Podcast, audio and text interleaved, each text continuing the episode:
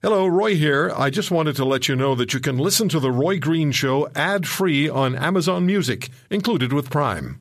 You know you've hit the big leagues when you're a guest on his show. This is The Roy Green Show.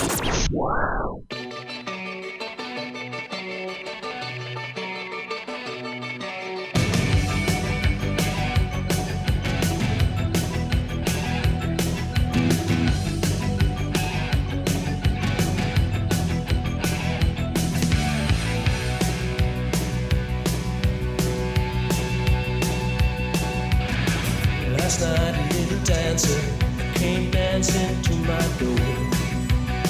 Last night a little angel came pumping on the floor.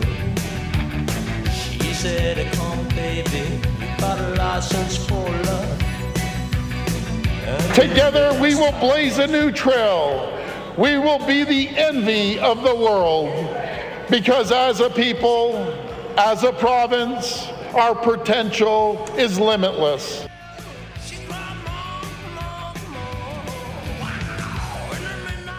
Better get used to that voice. The new Premier of the province of Ontario, Doug Ford. Doug Ford, the new Premier of Ontario. If you'd said that a year ago, people would have taken your temperature and your blood pressure. Now there are other people who, well, their blood pressure is probably in uh, stratospheric, dangerous situations. Michelle Simson is a former Liberal member of Parliament and seatmate to Justin Trudeau at Michelle Simson on Twitter, Linda Leatherdale at L Leatherdale on uh, Twitter, former money editor of the Toronto Sun, and where'd Michelle go? Former money editor of the Toronto Sun and uh, vice president of Cambria, Canada, and Catherine Swift is the former CEO and president of the Canadian Federation of Independent Business, was described as one of Canada's most powerful women, in fact, the most powerful woman in Canada, and uh, now workingcanadians.ca. Well, Michelle abandoned us. I don't know what happened, but she's gone. Are you there, Linda? Catherine? I am here. Catherine's here. Yep. Okay, we will, uh, we will, we will, we will reconvene. We'll get Michelle back. Uh, so we played you the voice of uh, Doug Ford, the uh, be- being sworn in, or not being sworn in, but what he said afterwards, the new premier of the province of Ontario. What is your visceral reaction, and what are your expectations, Linda? Well, obviously, I'm thrilled. Um, I think he resonates. He says a lot. He's promised a lot on the election trail. Um, I hope he will deliver. But I love what I am hearing, bringing Ontario back. Uh, as we know, we've got a lot of exterior forces that could certainly impact Ontario. That being, as you know, the trade war, and I'm sure we'll talk about that later, Roy, but that would definitely devastate Ontario. But we were the best province in, in, in the land. We are now the worst. We're up to our eyeballs in debt. Um, and I truly do believe that he will try, if he can, to turn this around. Cut taxes, help out small businesses, the engine of our economy. Get, I don't know, the hydro thing is going to be a tough one, I'm going to tell you, but it has to be taken on. And it, getting rid of um, cap and trade, yes, yes, yes. So I'm loving what I'm hearing, and I'm loving his voice, Roy. I got to say that. Uh, okay, I, I just lost what you said. The last few words you said just uh, disappeared out of my head, so I don't know what happened. Catherine, uh, so we have a, a definite, I mean, a really significant swing philosophically in uh, government in the province of Ontario, and that speaks to how people were fed up with what they were getting from the left of the spectrum because the Liberal Party provincially was clearly left of center. Now we have uh, an election coming up in Quebec in October, and the favorites there are the CAQ, the, uh, the relatively new party that's headed by a former Parti Québécois minister, and Monsieur Couillard's Liberal Party is probably toast, and the PQ, well, they're not going to do anything. Uh, we also have the upcoming election in Alberta, where it's widely expected, at least outside the province, most of us would expect Jason Kenney to be the next premier of Ontario. Are we seeing, or uh, Alberta, are we seeing a, a, a real shift in this country? Uh, is it is it because of what's going on, or is it just is it just the right's turn? Well, I think it's some of each. Actually, we we the pendulum does swing. If we look throughout history, you know, every government wears out their welcome, no matter what their political stripe. Um, but I also think we have seen a, a, really a lot of big government spending, a lot of promises made. Yes, we're taxing you more, but you're going to be a winner. And and I think your average person's going, yeah, I, I sure notice you taxing me more, but I don't feel like much of a winner. In fact, quite the contrary. So I I, I would like to think, yes, some of it is just certainly in Ontario. They they were long overdue for change uh, in government, and, um, and now Alberta doesn't fit into that category though. The NDP's only had one term. And granted, they also That's usually all it takes. Well, it, yeah, with NDP, you're absolutely right. But they also presided over, you know, a time when they had plummeting oil prices for a while and so on. Mind you, oil prices have recovered, and Alberta has not, by and large. The, the, uh, the money funneled into the public sector is it's just outrageous in Alberta, while the private sector goes begging for, you know, for very low low wage jobs when these are people that used to make big bucks in the oil patch. I guess the swing that I'd like to see, and I, I hope, I very much hope it'll happen, is a swing more to recognize the people that are actually producing wealth, producing prosperity, as opposed to those consuming it. You know, we look at public sector unions, who, by the way, got a massive blow in the U.S. Supreme Court in the last week, uh, where no longer can dues be forced to be paid if people don't want to pay them, uh, and that was that was a really big deal. Uh, but you know, I, I think for the longest time we've seen governments bribe uh, things like public sector unions and other groups to then reelect them at the next uh, the next go round. And I'd like to think that maybe the rest of us, and the rest of us are the large majority. I, I'd like to think that we are wising up, and the productive part of the economy, i.e., the private sector, the small businesses, and so on, are going to be more recognized, appreciated, and will get a few uh, crumbs thrown their way, as opposed to it just going to the more you know, exploitative parts of the economy, Okay. i.e., public sector, etc. Now, in the in the first hour, we spoke with uh, Dan Kelly, who of course followed you as the that guy. president and CEO of the CFIB, and uh, Dan was talking about the uh, the tariff situation between Canada and the United States. He he feels that the Trudeau government has done reasonably well as far as that is concerned. And then we also spoke with Jason Clemens, the executive vice president of the Fraser Institute, who co-authored a piece called "Competitiveness Should Be a Priority for Finance Ministers," and we talked about how Canada has become uncompetitive um, because of taxation, because of regulation, because of uh, deficits, and it's not an attractive it's not an attractive constituency for money to be invested. In 17 industrialized nations where they checked, Canada is second last as far as money being invested is concerned, and there's there's reason for that. Michelle Simson is back with us. Michelle, let me ask you to just pick up on that, if you will, um, and I'll come back to the earlier question. I don't know where you went, but I'm glad you're back. No, I, I got cut off. No. The heck you say? Really? Yes. Well, there's going to be heck to pay for that. Um, what uh, what do what do you make of the the uh, argument that Canada has become uncompetitive because of the current administration and the raising, not only f- uh, federally, but provincially? Um, Mr. Clemens told us, I think it is seven. Is it seven provinces?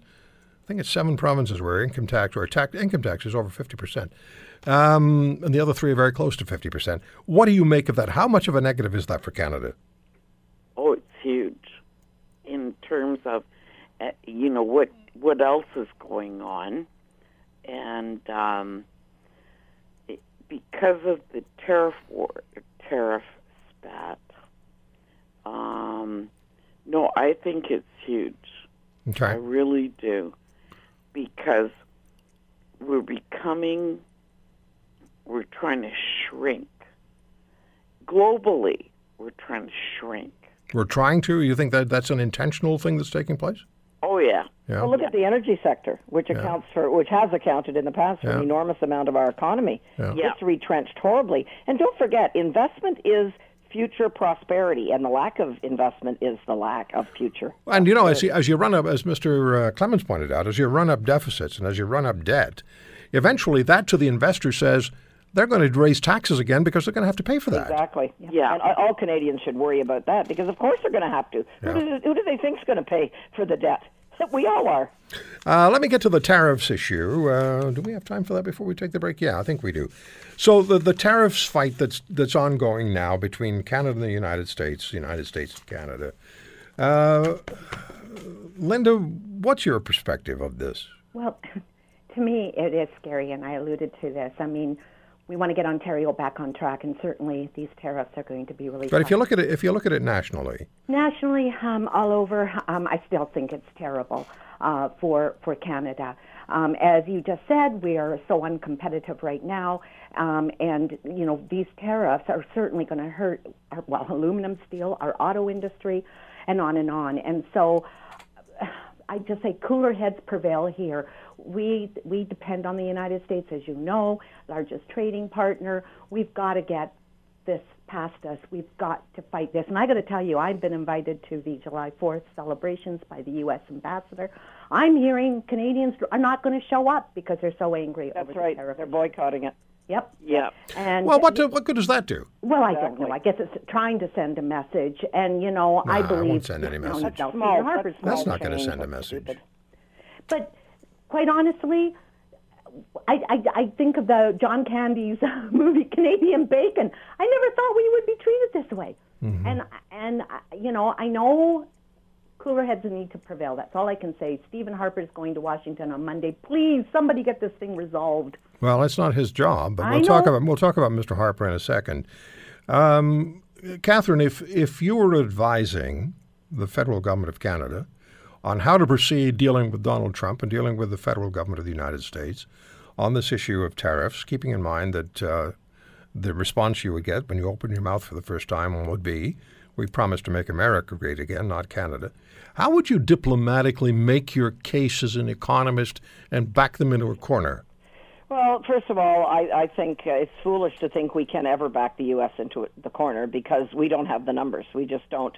You know, the trade situation. I think there's a handful of U.S. states that have um, roughly 10% of their economy dependent on trade with Canada, and that doesn't mean you le- you don't leverage them. Of course, you do. You know, you should leverage everybody in the U.S. that has a stake in trading with Canada. But when you have Ontario, 50% of the economy, 50 depends on trade with the U.S. Quebec, 25. Alberta, about a third. You know, you take every single province in Canada, a huge chunk of their economy is dependent on the U.S., and the, and the reverse is not true. Yeah. Uh, But when I tell you, when I see Trudeau taking personal days and Oh, basically God, on the yeah. campaign trail right now, you know, given the election's over just over a year away, I find that appalling. And I sure hope, and it's hard to know this, but there was a lot of talk in the press this week about how senior trade officials from the U.S. said there was no talks going on. Mm-hmm. Yeah, we talked case, about that, last is talked about last weekend. Yeah, now look, and then there's also. Let me take a break, but when we come back, let's talk about the uh, the the Trans Mountain Pipeline. Right? We got four point five billion dollars on the line here now for this pipeline extension, and it was uh, let's get it done, let's go, let's go, let's go, let's go, and now ain't nothing going on. What's the story? We'll come back with Catherine Swift, Linda Leatherdale, and Michelle Simson on Beauties and the Beast. His bark is worse than his bite. This is the Roy Green Show.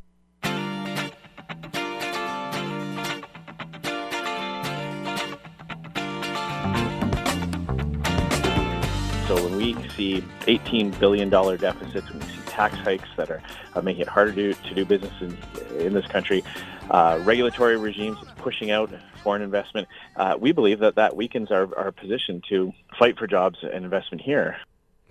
There's Andrew Scheer, who was with us uh, at the beginning of today's program, the Conservative Party leader of Canada. I appreciated Mr. Scheer coming back on the program. I've been a little hard on him fairly recently, and uh, he accepted that. And he, uh, as I said earlier, never uh, suggested that any of his caucus members shouldn't be speaking with me.